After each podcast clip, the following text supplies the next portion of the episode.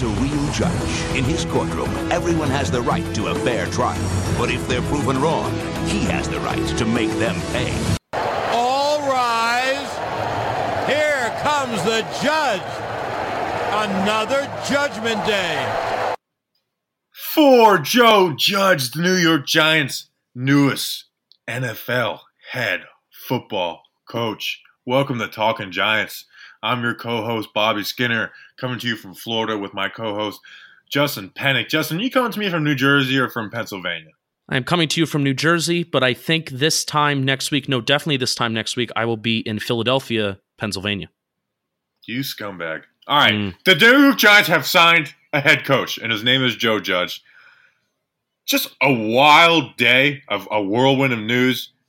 Justin, me and you talked a little bit earlier, but you know, the day starts with Matt Rhule's going to Carolina, and it's like I cannot believe that the Giants couldn't even get a meeting with this guy. And then it comes out that the Giants are going to interview Jason Garrett for head coach, and then it becomes panic, like, oh my gosh, we're going to hire Jason Garrett. And then the one candidate, Justin, that none of us took serious. I didn't do. I did research on every candidate. I did research on Bill Belichick. I did research on more on two Patriots coaches, and he wasn't one of them. Yet Joe Judge is named the head coach of the New York Giants, and just a stunning news. And it's I don't think it's really hit me yet, to be honest, Justin. I was confused.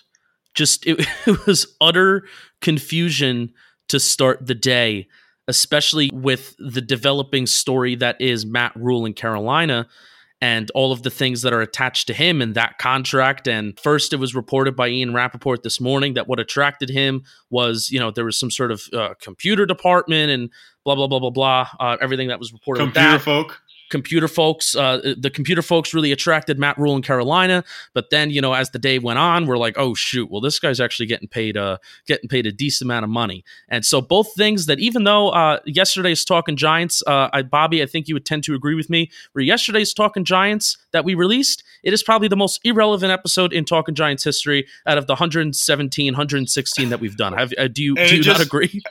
It just happened to be your debut, which was great. I I love it that your debut, something we've been teasing for weeks, and it became the most irrelevant thing with the Matt Rhule thing because that made us all made everything we said look dumb, and then then the Jason Garrett thing that made me look dumb, and then uh, Joe Judge is hired that we both literally just didn't even spend more than like not even exaggerating. We didn't spend more than five seconds on the guy. Uh, so for your debut, just extremely irrelevant. Uh, I hope you at least, hey, listen, now you get your second. This is our second day with each other, a little more chemistry. So it's almost like your your re debut. Yeah, I mean, we did. Uh, we did say yesterday, or at least I, am gonna I'm gonna take credit and act like I'm a I'm a smart guy on this one because in terms of we were talking about Rhule, and we said two of the things that might attract Matt Rhule away from the New York Football Giants is number one, money. Now, I'll tell you what, I didn't expect the Carolina Panthers to be throwing that much money out of him. You said on yesterday's show how Matt Rhule is kind of silly to be leaving Baylor because the the pay cut that he would basically be taking away from that college salary. But really, yeah, I said he would have to be taking a pay cut. It's not really much of a pay cut, and especially when you consider they're they're paying for his buyout. It's an increase. He's making more money now. He is making more money. I mean, think about it. It's a ten million dollar buyout. And okay, it's, yeah. Pro- it's probably going to be like a seventy million dollar like when it's all said and done, or I, I don't know, sixty million guaranteed when it's all said and done. But that's so just that's bananas. seventy million over the next seven years, so it's pretty much the same.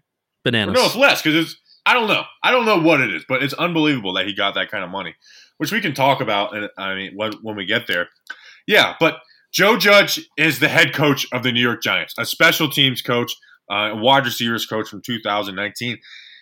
And Justin, I was expecting people to be pissed off. And I think the consensus around Giants land today is that we it's the most wait and see candidate out of any candidate ever because he was a special teams coach. Now there's some there's some parts of that that me and you will both like, but as far as just looking at Joe Judge individually, there's really not much to go and grab except for some quotes and and and some track record stuff and who he's worked with, but like, there's not anything you go like, oh, Joe Judge does that, and that's going to be great. No, really, what what is attractive though is the fact that the Giants fans have wanted a CEO. They've wanted we have wanted a CEO type. I think we we frankly do deserve a leader of men at this point. And Bobby, even though we've made La- Matt Lombardo an enemy of the state as well on this show, there's a few people that we've made an enemy of the states, and I've uh, outlined a, a, few of them as we. Lombardo is number one. Lombardo is number one over PFF, but he did have a very, very well worded tweet today that said, "Show me a great special teams coach, and I'll show you a great football coach." If you're the Giants right now, that's exactly what you're looking for. But basically, what we're looking at is a wait and see process of what kind of staff can surround Joe Judge, and we will get to that later in the show. But I think you know we'll talk a little bit more about Joe Judge. What is he like as a coach uh, right now?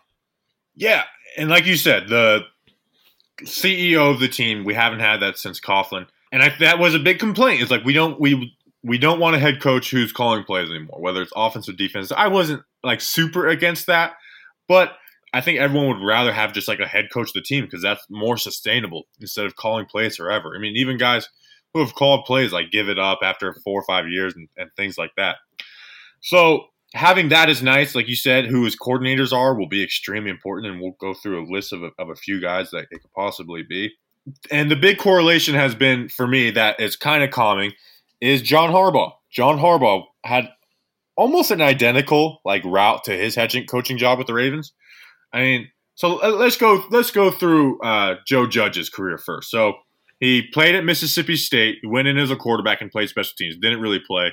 Um, the hot it's almost impossible to find like any substance of his playing career, except for Ian Rapoport saying that when he covered Mississippi State back in the day, that he got a penalty for throwing a guy off over the bench. That that was the the highlight of his playing career that we could find. Justin.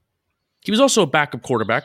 Yeah, and that's not that's nice to see. A quarterback's mind, a quarterback's mind is always like kind of ahead of any any other position there is. So that's cool, um, and especially a backup quarterback. I mean, we see it all the time with guys who weren't like great QBs who turn out to be good coaches, like Jason Garrett, great great coach, right? No, just kidding. Um, ooh, ooh, but I'm yes. tough. No, you can't do it. That just a, a look into the show. I said, Justin, we have to tell each other when something that the other person does bother us to have a good show. And so Justin said, "Well, what what am I doing?" And it was the but soundtrack. I, I just don't like it. I, I I'm just not a big fan. That drop will no longer be played. One episode it was played in Talking Giants history, and that is it. Another thing about Joe Judge that I was reading today, in terms of his playing career, and again, not not a lot of information is out, but he was uh, he he held kicks on special teams for field goals. And one of the things that he did, you know, during his playing career is he would really listen to whatever special teams coaches and position coaches were telling their kickers to do. He was really listening as to what those coaches were telling those players how to kick and how to operate on special teams. So if, if anything, he was getting mental reps of how to be a good quality coach for all those years that he was playing while he was holding kicks. So again, that's that's a little bit of a valuable thing to know as well. Yeah, uh, that sets him apart, Justin.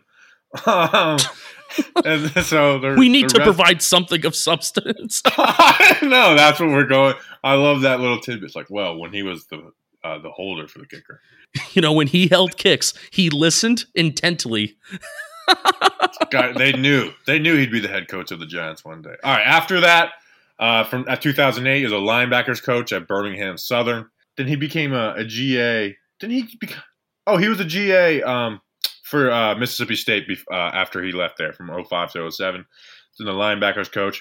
And then he became like the special teams guy, special teams assistant with Alabama from 2009 to 2011. That's when Alabama won his first two national titles with Nick Saban when he, you know, when he first joined. Uh, so there's that. And then from there, uh, you know, Nick Saban, Bill Belichick, really good friends. He goes and joins Bill Belichick in the same spot, special teams assistant from 2009 to 11 or sorry, 2012 to 14, and then gets upgraded to the special teams coordinator from 2015 to 2018, and then gets the wide receiver coach tagged onto him for this season. So now you can't be like, oh, look at this, this guy's a champion because it doesn't always work like that. But if you look at between Alabama and New England, he was there for two national championships with Alabama and the last three Super Bowls for the Patriots. So, like the second run of Tom Brady and Bill Belichick's career, he was a part of that and special teams, which Bill Belichick takes extremely serious. I mean, that's how Bill got his start with special teams. Yeah, and there's some quotes that have come out, and some of the things that I've taken that I found is in terms of his coaching philosophy. There was a quote that he had: "The more you can, the more valuable you are." And I, if this is something that he brought up in the interview with Gettleman, with Mara, one of the things that I think Gettleman prides himself on as he has been constructing this roster these last few years is he wants guys that, you know, not only and he wants players that not only are available to play, the best ability is availability, but he also loves guys who are versatile. You see Dexter Lawrence, how he's versatile. He, you know, he was able to play defensive tackle, defensive end. Obviously, he's an interior defensive lineman uh, in a three-four system. Jabril Peppers, he's a money backer. He's a safety. He can fly all around the field. So you know, you, and you can go down the list of guys that are, you know that are versatile. They can do multiple things that Gettleman has acquired through the years. So really, I think ha- having that kind of philosophy, the more you can, the more valuable you are. And if that's the way that he coaches his players, I think that is something that is extremely valuable to this team and why he is a, an attractive hire. Yeah, it's it's kind of wild though. I mean, look, I mean, think about all the candidates. It's just Joe Judge. Like I'm telling you, we just didn't take it serious at all. As soon as the Matt Rhule news goes down, it's like okay, everyone was like everyone was in on on the Wink train. And then you think after Wink it'd be it'd be enemy, and then then part of you is going like, is they going to bring in Josh McDaniels and Jason Garrett? Uh, we can talk about that in a second.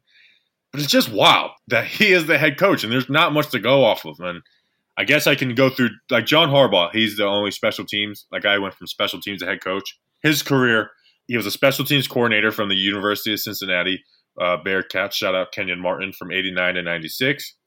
Uh, in 97 for the uh, Indiana University, he was the same, plus a DB coach. And then for the Eagles, uh, from 98 to 07, he was the Eagles special teams coordinator and then uh, added DB coach at the end, similarly to uh, Joe Judge adding wide receiver coach.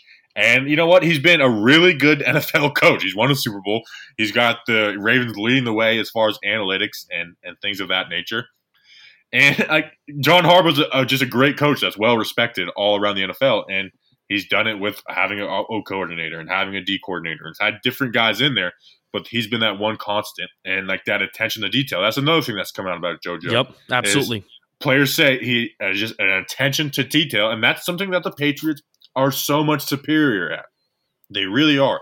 You hear anybody that's worked within the Patriots organization, and they say their attention to detail is unmatched. And you know what? That's a a criticism of Shurmur and Bettcher is there was very sloppy plays, bad technique. I mean, Nate Solder, bad technique.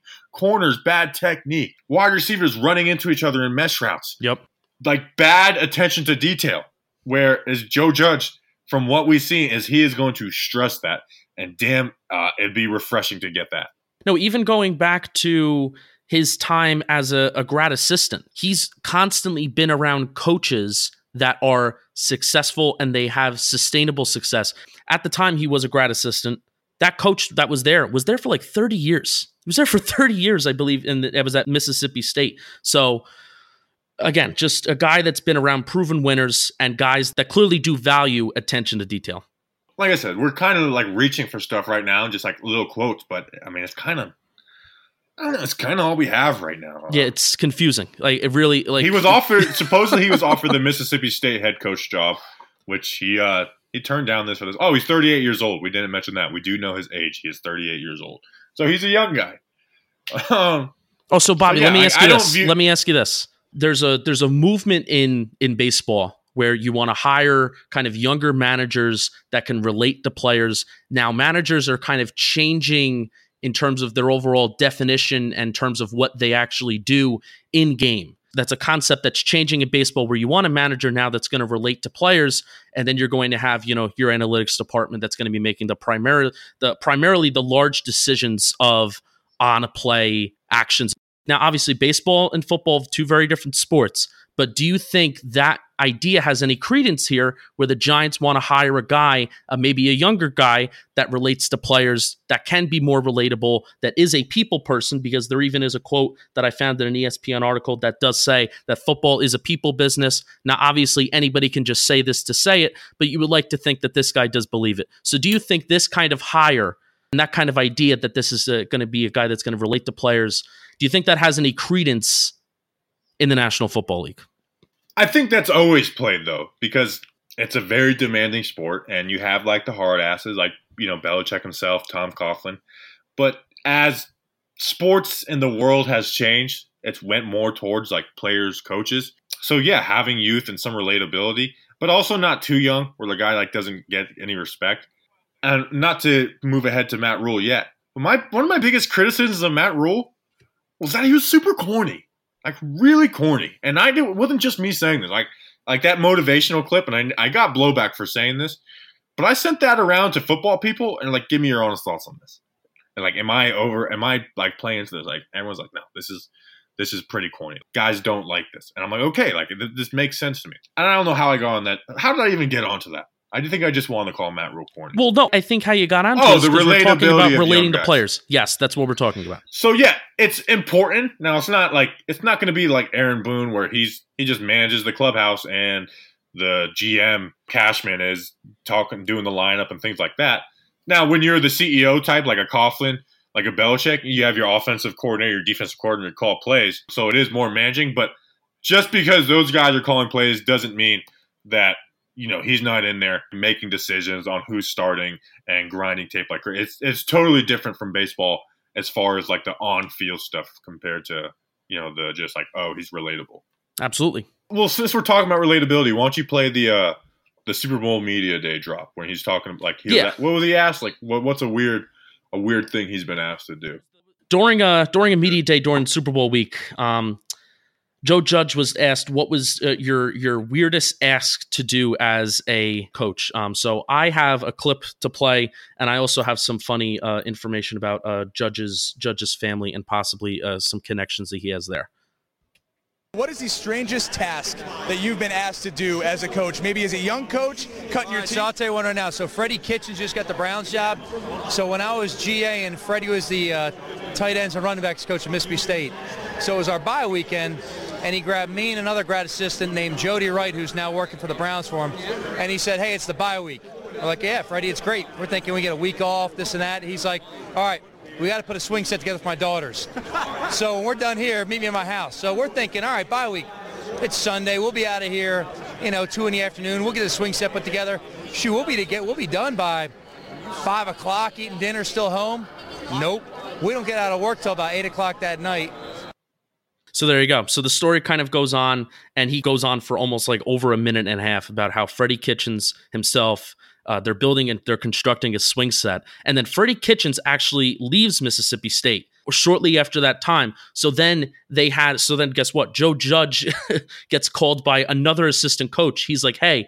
I want to take Freddie Kitchens' swing set. You need to help me move it and make sure it doesn't get damaged to my house so I can use it. So then he even went on to describe that. You know, so really, even though Joe Judge was not available to the media like very often, as you know, why would a special teams coordinator, why would a special teams coach really be readily readily available to the media anyway? But whenever he kind of does have the opportunity to speak in front of the media, definitely not a Belichick, definitely not a guy who's timid, definitely not a guy who's going to give an attitude. But really, he did seem genuine in that story, and that's kind of something that you you, you appreciate because especially in year two of Pat Shurmur, uh, people did not appreciate his uh, his ability to not be genuine. So maybe maybe we'll get a little bit of a, a different vibe from Joe Judge at least to start. And honestly, Justin, I think that's bigger than like it seems. A lot of the problems with Belichick disciples in the past, because you know that's an argument. Like Belichick's disciples haven't done well, and it's true they haven't. But a lot of them have tried to be Belichick, like Matt Patricia. He now Matt Patricia's gained a little more good grace with Detroit, but he came in like acting like Belichick. The uh, uh, we talk about football. Uh, we do. Uh, uh, I'm not going to answer questions and it pissed Detroit media off. And that's not New York media, that's Detroit media. And they couldn't stand the guy. They thought he was sloppy, he was a slob. Like he didn't like him. I listened to an interview with Matt Patricia, and I, I like seriously like this guy is so unlikable. I would never want to hang out with Matt Patricia. Whereas like being personable kind of matters. I think Pat Shurmur got a little too um point. Like I, I think he was a little too much criticized for that. Where me for me that stuff doesn't bother me at all.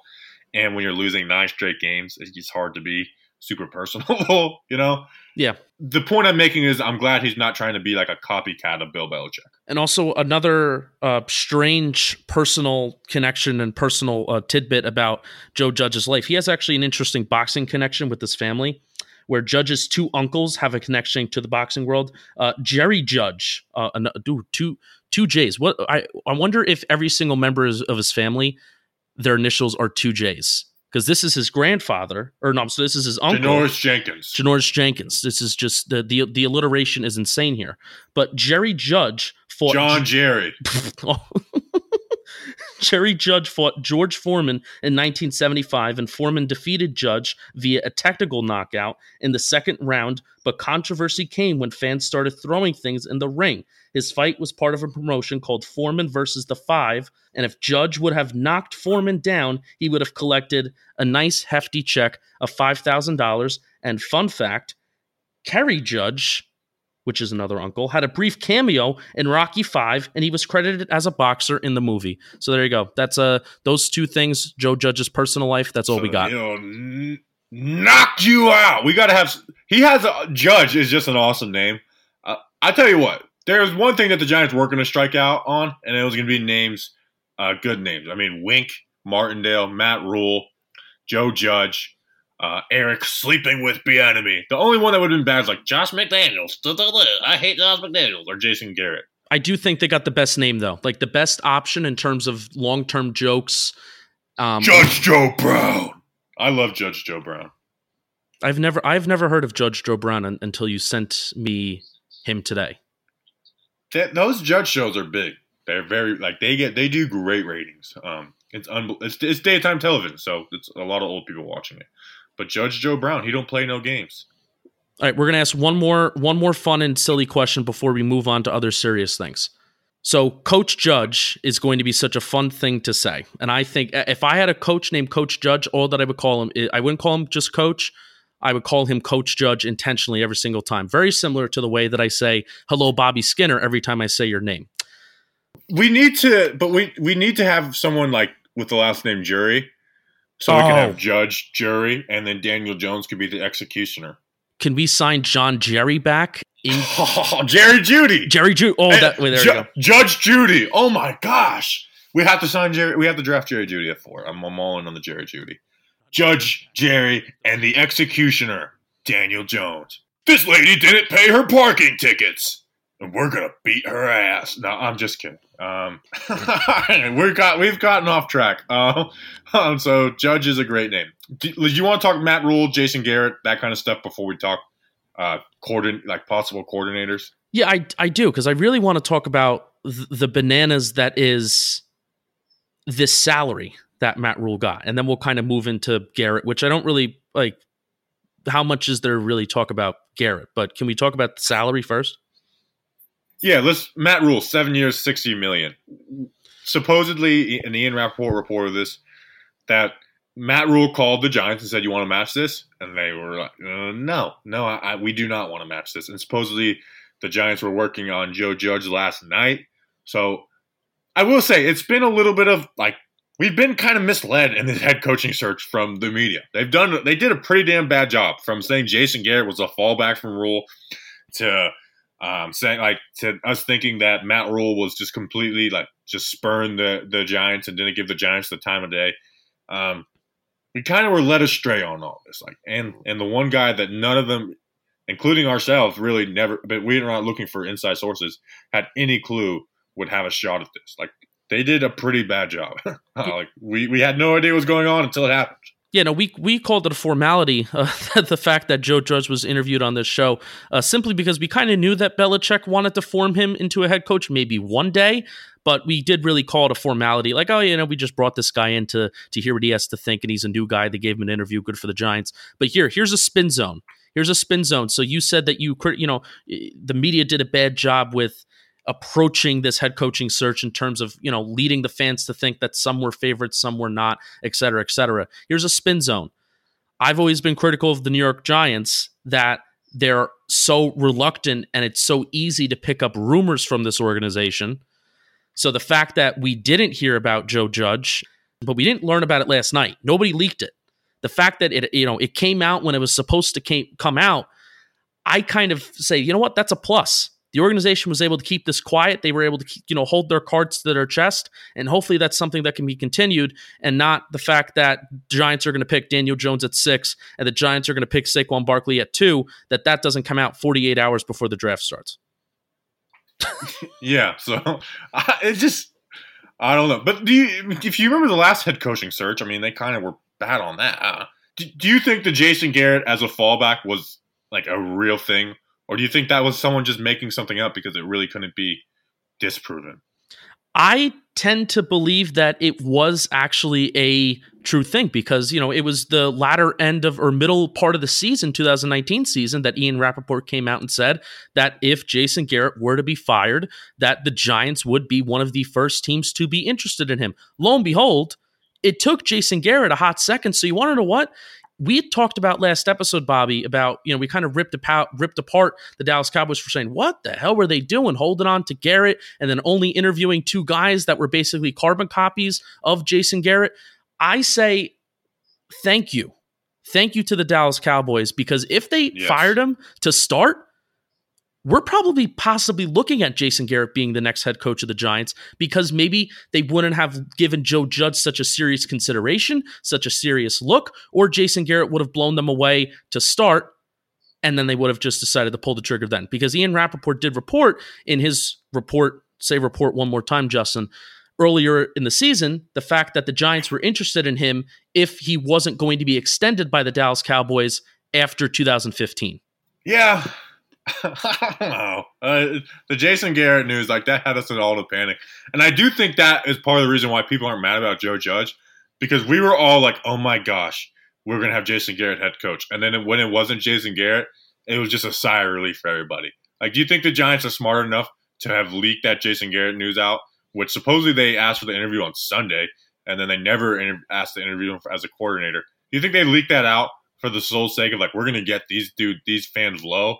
And then we're gonna just bring them up a little bit. No, no, I do not. I don't think they're they're not that smart. They're not smart just, enough to do That's that. what I was just about to say. They're but not it, smart but that's how it went down. That's how it went down, though, Justin. It's like we were so panicked. At least, at least from my point of view, I was so panicked that Jason Garrett was going to become the head coach of the New York Giants, and I was just like, this whole offseason is going to be miserable. It's going to be a miserable. What could have, what could have happened is Joe Judge was going to accept this Mississippi State head coaching job I have a feeling that they wanted to interview Garrett. They wanted to hear what Garrett had to say since they have been interested in him for a few years. If that Ian Rapoport, Ian Rapoport report, geez, that's a tongue twister, is true, they wanted to take a look at him, but they just didn't have the time. I'm well, I'm glad they didn't have the time then. Yeah. Because I, I definitely didn't want to. So what do you think about Rhule? Because like someone came after me and said, Oh, you're spin zoning. So I wanted to go for what my case for Rhule was and my case against my case for him, my biggest one was always like, listen, he's done a good job rebuilding a program, and he's gonna. It's a huge risk, but it's a risk I'm being willing to take. But just as far as my bullet points, turned around Temple and Baylor quickly. Baylor was a mess after Briles. That is, I think that's that's the best thing for for Matt Rhule. Is that was awesome that he did that. Um, after that, uh, will be a true head coach, not a coordinator. Well, Joe Judge feels that. 2012 is uh, with Coughlin as an assistant O line coach. We all made that connection, but like, does that really make him more qualified for the job because he had that? Giants roster extremely young. It's still extremely young. Motivator has gotten the best of his guys. We don't know what Joe Judge as far as that. I mean, we got some good quotes um, in there. For me, the case against him was college NFL is a huge risk, and it is. It is Justin. It's a huge risk. We don't know how that's going to translate. Uh, he doesn't call plays, so it's hard to judge what he brings to the NFL kind of that's kind of the same thing with Joe Judge. He doesn't call any plays, so it's hard to tell what he's going to do. Corny motivational speeches don't play with guys making money. That's true. I think Matt Rhule is super corny. I know I'm going to catch blowback for it, but it's true. Baylor never beat a ranked opponent to include a 28-3 choke to OU. For me, it was just like I'd rather take a risk than hire a safe hire. Obviously, Wink was my number one. Uh, so, do you think it, it's kind of being like revisionist history, like, oh, we didn't want to give Rhule that money? Because I do get the point that there's no salary cap for coaches. So like, why not just overpay? Um, so I don't want to be like, oh, that's that's way too much money. But I think more than just the money, a seven, a six, a seven year deal, like that gives that guy so much control. And I feel like Rhule shouldn't be in that position of power. I think he's a. He's, I thought he was a huge risk, which I'm fine with taking a huge risk. But I don't know about giving a, a, a guy that kind of risk. that kind of money. It kind of sets like a crazy precedent. I don't know. Am I am I like being revisionist with this? No, because it's approaching Gruden territory. And that was nuts. It, right. The, like the Gruden contract was nuts. Let's not forget that. That was that contract was insane. in fact, is that contract is the reason they couldn't re-sign Khalil Mack.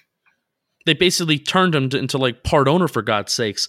And let let's look at the Giants situation right now in terms of what would they have to take on financially if they were to, you know, match that offer that the Carolina Panthers had for Matt Rhule to become their head coach. So Michael Lombardi was on WFAN today uh, with Joe and Evan, and he was talking about basically Rhule's salary plus Shurmur's salary that is still on the books for the team since Shurmur was signed to, I believe, a five year deal um, as the coach of the Giants, and he uh, they're going to have to pay him for three more years. That would be around twenty million dollars that they would have to be paying. Plus, you're talking about not the not the ten million dollar buyout, not the six, not not the seven million dollar buyout. I believe the number, and this was tweeted out by Adam Schefter. The number was six million dollar buyout from the University of Baylor. So you're talking about somewhere around twenty six to twenty seven million dollars that the Giants would be paying for their head coaching spot this year. I am not exactly the most sympathetic to billionaire uh, owners in terms of you know th- their own money, but come on. you know, yeah. I won't I won't get mad that they didn't match it when they have this situation on their hands, which is partially self-induced obviously because Pat Shurmur was fired. But what are you going to do? And it's the thing is he his demands were kind of like if he was Bill Belichick on the open market. Like like the Panthers, I know people are praising them like, "Oh, they're getting young and like we'll see how it works." Like just because the Rave like I get that the Ravens are analytical, and that's good. But the Ravens also have a great head coach won a Super Bowl. They got Wink Martindale, who's been uh, a, a, good coach for them. They have Lamar Jackson, who's been the friggin' MVP. So yes, they may go for it on fourth down a little more and some things like that. But it comes down to coaches calling up good plays and players executing those good plays well. So like I don't want to be like, oh, we just gotta go all analytics. Like I know you love analytics and I, I like them too. But like the Ravens aren't winning because of analytics. Analytics are helping the Ravens win, but they're not winning because of analytics. Well, um, I mean, analytics don't put on pads and play on the football field. Exactly. Um, and but neither do you, damn it, Justin. No, but basically, teams that are investing in ways to think about the game of football differently are winning, and teams that are not doing it, like the New York Football Giants, are losing and they're being left behind. That you can't convince yeah. me otherwise. And the Carolina Panthers, what they're doing is they're actually they're not being half pregnant like the Giants are.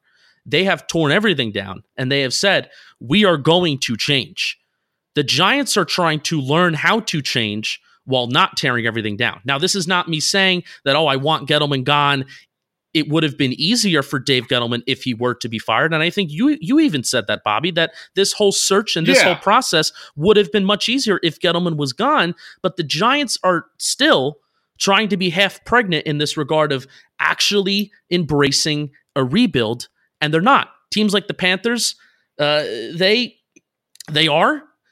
Whether they made the right decision at that head coaching spot, which is the most one of the most important positions that you can have on, you know, in your actual franchise, that's to be determined, especially when you consider the amount of power that a college coach was given. Because really, has there ever been a college coach that has been given this much power? Like, what was? I wonder what the power. Justin, how many like. coaches have been given this much power? Let forget college coaches. It's Gruden, Gruden and Belichick. We don't know the, his details, but Gruden and Belichick. And seriously, who, who, who in the NFL? Sean Payton doesn't have this much power. No. Like who's another coach GM? Chip Kelly was given a lot of power, but not this much. Uh, and Chip Kelly came in and won and was given more power after winning his first year. Yeah, and then he traded for a or no, he didn't trade. Even worse, he signed. Then he traded away all the all his players. He signed DeMarco Murray when he runs a spread offense, which that makes a lot of sense. I forgot about that. Shit, what a, ter- what a terrible move. Oh my! All right. Anyway, listen, I would have been. I'm not sitting here saying I wouldn't have been excited about Rhule. I would have been, but it's also like a huge risk. So I'm not. I'm not crying about missing out on Rhule. I'm not even crying about missing out on Wink because at the end of the day, we we don't know. Like we're not in the meeting rooms. We're not in the interview rooms. So like, there's a lot of this is just like speculation and using what we can, and that's why we don't know much about Joe Judge. It's because whatever qualified him for, we don't really know. Supposedly, Bill Belichick had a big hand in this, though. Justin, his you know they had a video Rapoport saying that he just like would take him in weekly and reminded you of Bill Belichick talking about Parcells bringing him him in and grooming him. Um, and Bill didn't do that until he did it with Patricia uh, the year he left. But before that, Bill never did that kind of stuff. He never brought in guys to groom him to be a head coach. So Bill loves this guy and he recommended him like crazy. And you know, he loves the Giants organization. So like I think Bill like believes in Joe Judge and, and wants to see him do well. That had a big role in it, and supposedly Jordan Raanan reported that that Joe Judge just knocked it out of the park in the interview. Yeah, and, and the interview was kind of something that I wanted to talk about because you would feel a lot worse or somewhat worse if the Giants didn't interview Wink and if they didn't interview Wink Martindale, because you look at him on paper and he's probably the more enticing hire simply because he had a uh, position as a coach that is of more importance than a special teams coordinator. So you're seeing, you know, what the flashy things that the Ravens are doing and the flashy things specifically that defense is doing without a ton of stars and without a ton of pieces, especially considering the pieces that they've lost throughout the years. Martindale certainly would have been the flashier name and personality, but the fact that, you know, you have to trust the New York Football Giants as an organization, which is tough to do, I understand that, but you have to trust that Joe Judge actually did blow him away in the interview and blow him away in terms of his philosophies and hopefully, possibly, this is a good pod- podcasting transition, the people that he can surround himself with in terms of his coordinators and coaching staff. Yeah, definitely. And like you, you know, we'll we'll take a quick break and, and and get to these coordinators. But yeah, Wink I would have been excited for. Rhule I've been excited for. Judge I'm not excited for, but I'm always it's just kind of a big we don't know. So all right, let's take a quick break and we'll talk about some possible coordinators. Come on, pay attention in there. Let's go. We got a beautiful day. Work. Play fast. Play fast. Whoa. Ah. All right, let's talk about some coordinators because that's going to be a key to Joe. I almost said Joe Brady. Joe Judge's success. A little teaser into a guy I'm going to mention. Justin, we're not going to spend a whole time going in depth on these guys. We might do that um, on the next episode or whenever these names start coming out. But who is guy number one for you? Yeah, basically guy number one, and we'll start on the offensive side of the ball. I'm really looking at Jay Gruden as an offense coordinator. I think that is the name that obviously just does make the most sense for this football team. And he's, I would say he is the hottest name out there for an offensive coordinator, but he really isn't being talked about. Who put Giants Nation on the Jay Gruden? I think uh, you did, Bobby Skinner. Oh, all right. Sorry, I had to just take credit for that because everyone's saying it. And I'm just like, I was the first one. I said it right after he was fired. I said it. Anyways, sorry. I just want to listen. I don't usually pat myself on the back, but I, I, wanted to do it a little bit today. You pat yourself every day on the back when you wake up in the morning because you were right about Daniel Jones. Hell yeah, baby. You you know how to you know how to make me blush. Yeah, I do. I do. All I do is give compliments. I'm such a nice person. Wait, I have a, I have a, I have a, I have a, I have a drop. I'm the best. I knew it was coming. I go. knew it. I, but but you're telling me that I'm the best. So how does this make any sense? Mm, well, I'm the best because I'm saying that you're the best, which makes me a nice guy. Hey Justin, who's the best offensive coordinator? Jay Gruden. Um, so good transition. He was an offensive coordinator in 2011 to 2013 with the Cincinnati Bengals. And those were the first three years of Andy Dalton's career. And basically, what we're looking at is Andy Dalton's ESPN QBR, which highly relies on EPA, which is which is an, an advanced metric that went up every single year. Those three years, the team finished 9 and 7, 10 and 6, 11 and 5. And you can argue that Andy Dalton took steps up in his progression as a quarterback in his first three years. And then if you go over to his time as a head coach for the Washington Football Club. You look at 2015. I look at 2015 as a really big year um, for that football team. They did win the NFC East, and Kirk Cousins in particular had one of his best seasons. He had his best season, ESPN QBR of 71.7, which is really, really good. He had a 69 completion percentage. Nice So basically, why I'm talking about quarterbacks here and the formation of quarterbacks is, you know, because of Daniel Jones. Daniel Jones is the most important piece to this franchise. And if we're talking about an offensive coordinator that's coming in, I think what takes precedent over everything is somebody that can work and maximize Daniel Jones. And especially Jay Gruden is attractive to the Giants because Jay Gruden himself was attracted to Daniel Jones the night of the draft, and he was the top quarterback choice of the Washington Football Club. But of course, the Giants took him at six, and the Washington Football Club wound up with trash ass Haskins. Trashkins. Uh, yeah, I, am big on the Jay Gruden train. Obviously, you know, I patted myself on the back. I like Jay Gruden a lot. Um, big reason is what he did with Andy Dalton, what he did Kirk Cousins. And when people were talking about McCarthy, and I, I put Jay Gruden as number five on my wish list, technically number six if you include Robert, but he was off the board. And people are like, "How could you say Jay Gruden?" It's like, look what he's done with QBs, and look what he did in Washington. Which, like, his Washington resume isn't impressive, but when you think about the dumpster fire that Washington is, yep. and having to go through Cousins and then Alex Smith, and they were going to win the division last year, and then Alex Smith just leg falls off, and then being forced to take Haskins, who he didn't want, and he just seemed like out of it at that point this year when that happened. I, I said like think about if he had the Packers job when McCarthy did. I'm pretty confident that we would like Jay Gruden a lot more than McCarthy. I'm not even saying it would have not worked out, and he probably wouldn't have got along with Aaron Rodgers at the end because Aaron Rodgers can be kind of a douche. Uh, but I th- I really think Jay Gruden is like a really great offensive mind, and I feel like he's proven that too. So yeah, Jay Gruden would be my number one. Uh, Justin, this one hit me like a wrecking ball to quote Miley Cyrus. Uh, because we talked about this one a lot with Wink. Wink Martindale supposedly was going to bring in Joe Brady as his offensive coordinator, the LSU passing game coordinator, the 30 year old young gun who was, you know, worked with the Saints. And like, oh, that that should be awesome because you know Joe Burrow went from 16 touchdowns to 57 touchdowns, and his completion percentage went from 57 to 77. Like, just comp- like uh, utter improvement. Now, Joe Burrow's a really good quarterback and he deserves credit for that. But you can't tell me that Joe Brady, the guy that they were pumping up all preseason for LSU, wasn't a part of that.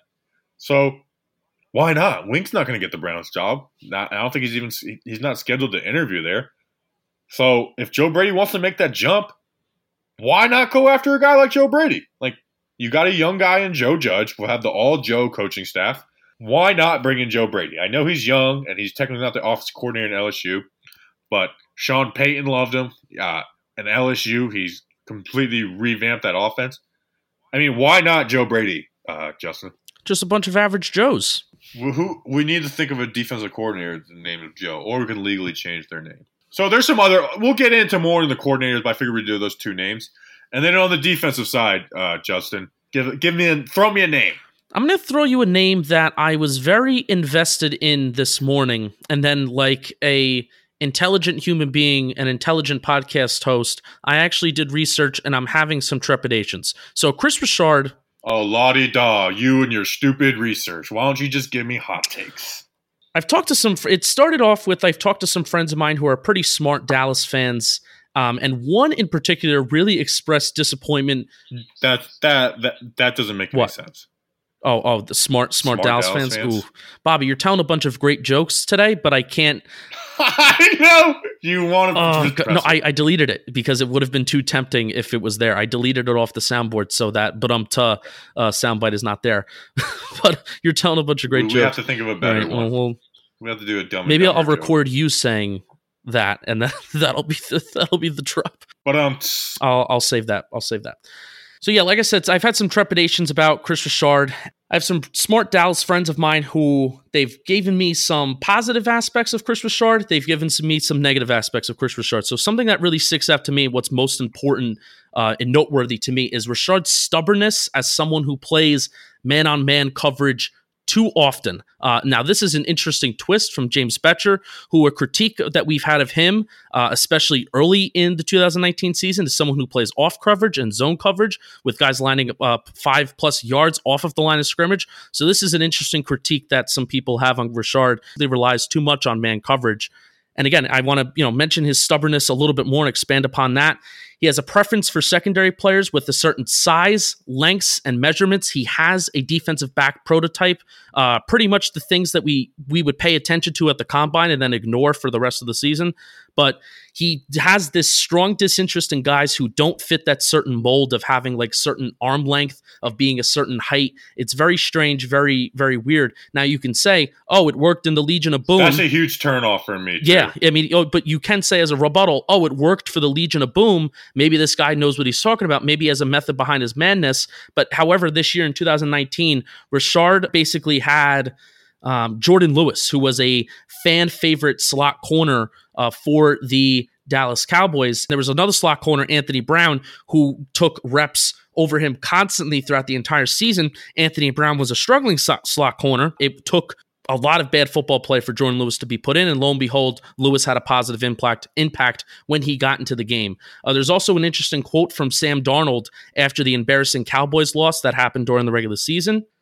Richard has an over reliance on single utilization of single high safeties, and here's what Sam Darnold said: They just did what they do. They do it every single week. They just play one high, occasionally two high, and they like to stop the run. I knew that I had to throw the ball today to have some success and we did that at the time that they played him. So Richard is enticing, but at the same time, there are things that I've looked into, and it's like, oh, this guy could be a little bit dangerous because he's very particular about some things. He's very entrenched in his ways. He's stubborn, um, but he also has had success in the past, particularly with the Legion of Boom. And you still can't ignore that.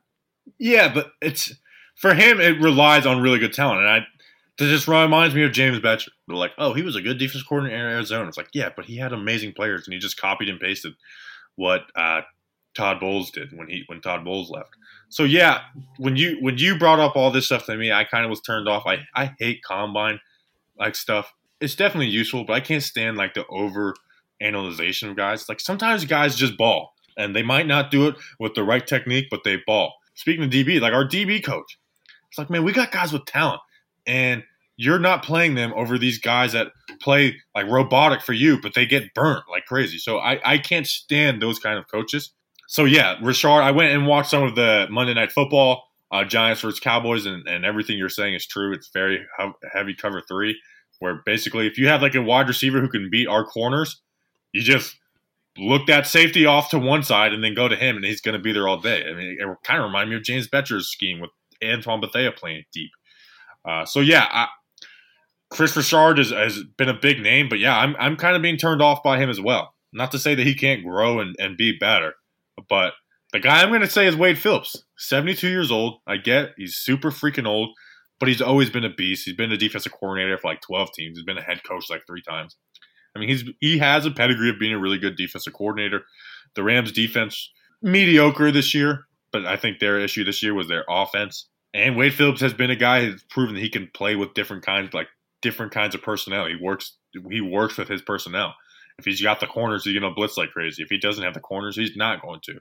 Um, he's so he's going to do different things. Wade Phillips will be a guy on my list, but again, uh, Justin, we really haven't looked at any of these guys too in depth yet. And then the other name that's been thrown out there, and the reason we're saying it is because we just don't want to have record, put this episode out, and then it's like, oh, this guy's hired. Steve Belichick. Um, maybe that happens. I I I don't like the trying to be the clone of Bill of Steve Belichick. I wish he'd just get a regular haircut and be himself because when he is himself, he just seems like a regular dude. But I mean, it's it's definitely an intriguing name. Do we think uh, Freddie Kitchens uh, comes over to the Giants? Because I mean, as as we heard in our in our soundbite that we had earlier, they are close. Yeah, possibly, but I just I hope not. I don't. I atten- we talk about attention to detail. Is Freddie Kitchens an attention to detail guy? Like they were horrible this year, and we're basing him off of you know 11 games of moderate success with Cleveland in 2018. So possibly, I don't think so as an offensive coordinator. Maybe it's a QB coach. I don't know. I I, I sure would hope not. Um, without looking into Kitchens a whole lot, just the way everything would happen in Cleveland, and obviously I just have a bitter taste of Cleveland in my mouth. But yeah, I, I I don't like Kitchens at all. Baker Mayfield has gone on record to saying that he, uh, he guy's an idiot. That is true. I thought you were going to like give a real quote from Baker, and I wasn't going to be surprised if like Baker. No, he actually did say that on the sound line. It was a. I mean, it, all right. Yeah, but that was he was he was joking. That was he though? Joking. yes, he was joking. Um, Do we have a voicemail? Oh yeah, we uh we do have a voicemail. We do. We said if you call in, we're not going to advertise voicemails, but if you leave a voicemail, we'll play it. So play that damn voicemail. This is Glenda Jones, and I need to talk to uh, Marty. Would you ask her to please call me? Thank you. So, Justin, you heard the clicking of the phone. That was from a home phone. That was Glenda Jones. Yeah. Now, do we think this is Daniel Jones' grandma, and this is a test to see how nice we'll be to Miss Glenda Jones? One thousand percent, it definitely is. Did you? Because you know I'm I'm close friends I with Daniel Jones. So are you. We're both close friends with Daniel Jones in uh, interesting ways. We've done some pretty weird research that we're not going to bring. I met his mom. Um, we've discussed. That is true. Um, have you met his grandma? I Glenda? no, she was not in the family tent during the preseason. How did she call that number? Where did she get that? And what? And who is this woman named Uh, Marty? we do need to find Marty. Glenda Jones needs to call Marty. I was gonna say Marty. I was gonna say Marty Brodeur, but Marty Brodeur is a man. Yeah, tough. Um, but uh, the funny thing is, when you call that phone number that is set up for the Talking Giants voicemail, when you call that number, the phone doesn't even ring. What comes up is my voice, and it says, You have reached the Talking Giants voicemail. If you leave a voicemail, there is a chance you can be featured on the show. Without further ado, let's talk Giants. So all of so that greeting was completely ignored by Glenda Jones. And I'm saying this out of respect, out of respect and reverence for Glenda Jones, who is Daniel Jones's grandmother, but she completely ignored she completely test. ignored the fact that this is a Talking Giants voicemail line. It is not Marty. I clearly said what it was for. So I did say that there's a chance you could be on the show. So congratulations, Glenda Jones. Hey, watch your tone. I, I'm sorry. watch sorry. your tone when you're talking about Miss Miss Mrs. I naturally Jones. come That's off our- as sassy. That's our Q. That's our QB's. That's our QB's grandmother, and we will show her respect. So that's it. That's the only voicemail. Play it again. This is Glenda Jones, and I need to talk to uh, Marty. Would you ask her to please call me? Thank you. Do you have the phone number? I do. Text it to me. You can edit the phone number out. I'm going to call it right now. All right, we're calling Glenda Jones. I'm going to figure out if this is Daniel Jones' grandmother. Hopefully she answers. It's a little late. Nine, It's her nine bedtime. 909. This is Should you say it's Marty? I'm going to say, is, is your. Hello? Hey, it's, um, is your grandson Daniel uh, around?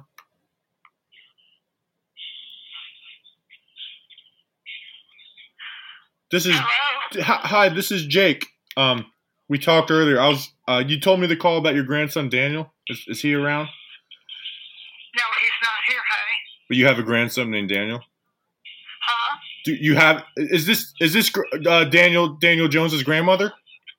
I don't know. He hadn't said a thing to me. Say it again. He hadn't said anything to me. But this is this is this is Daniel's grandmother. I have the right number, correct? Well, where, when is it supposed to be? Is do you have a grandson named Daniel? Do I have a text, uh, my Bible with Daniel in it? Yeah. No. Do you have a grand a grandson named Daniel? A grandson named Daniel. Oh, I don't remember doing that. I'll look and see. But no, I'm asking. Do you have a grandson Oh named Daniel? my god. Well, I, I was just about to go to sleep whenever your phone rang and I didn't know where to go. All right. Good night. Good night, Glenda. You have a good night. God bless. Well, can you call me tomorrow? Yeah, I'll call you tomorrow. Please, I would. I wish you would. Okay, fine. All right, I feel horrible now. Glenda is losing her mind. Should I include any of that? Are we back? yes, yes, you have to include it. We didn't. I didn't say. Did I say anything No, mean? you did not say anything. Mean. She was glad I called. I'm going to call her tomorrow and talk to her. Oh my. But she is losing her mind. I kind of feel bad Oh, about that. I think I, I think I lost 17 years of my Hey. life. hey, at least she doesn't have one of those Bibles that keeps out the Book of Daniel in it. That's good to know. The Book of Mormon. Are you gonna call her tomorrow? Yeah, I'm going to talk. I'm going to talk. I'm going to be friends with her. I'm going to be. Not, I'm going to be. We should with her. we should make She a needs- we should make a YouTube series, uh, talking with Glenda Jones, Daniel Jones's grandma. I don't even want to make it a joke. I want to like I'm going to make friendship with her, and she's going to enjoy uh, my presence, and she's going to put me in her will and give me a million dollars. Um, so shout out Glenda Jones. Did we have anything else to talk I'm the about? best. This- Uh, maybe this. No holds bad. He was- he took me in the low post. And what is that? Well, Yeah, that's not a on whistle. varsity. Oh. Dave Gettleman hired a new coach. That no, that's it. That's all that I have. All right. So we'll be back probably Friday. Hopefully they have a press conference in between. Well, if they don't do a Friday press conference, that would piss me off. Do the press conference please. on Thursday. Anyways, we'll probably be back then. We need something more of substance Um, to talk about. yeah. Uh, we're going to start doing positional reviews, so maybe we'll even start that on Friday if there's no press or anything. All right, we appreciate you guys. Thanks for sticking in. We appreciate you. We'll see you on Friday. Until then, let's go, Joe Judge, and let's go, Big Blue.